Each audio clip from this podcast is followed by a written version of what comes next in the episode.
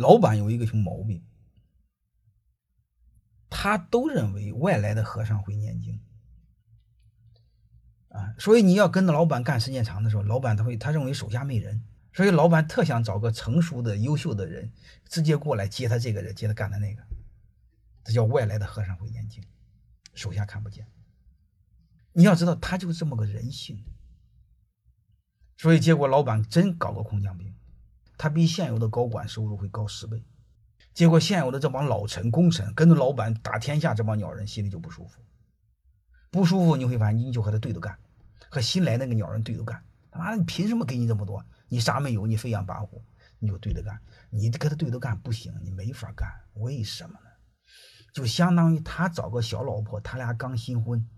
你是他的大老婆、二老婆，你根本干不过他。他俩新婚在床上正热乎呢，你能干过他了？你不找死吗？所以你会发现很多高管、很多核心团队老就迷瞪不过来。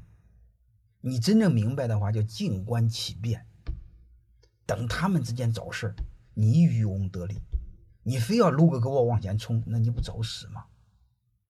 结果你非要搞那个老板的小老婆，比喻哈。结果他俩晚上一合计，他不就会把你给干了吗？但你要知道背后一个道理，啥意思呢？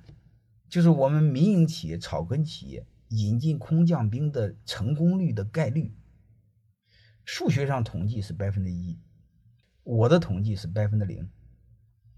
就是空降兵想留下来的概率非常难，中层以下岗位还行，核心岗位就是就是副总一副总这个级别，空降兵非常难的，留下来非常难。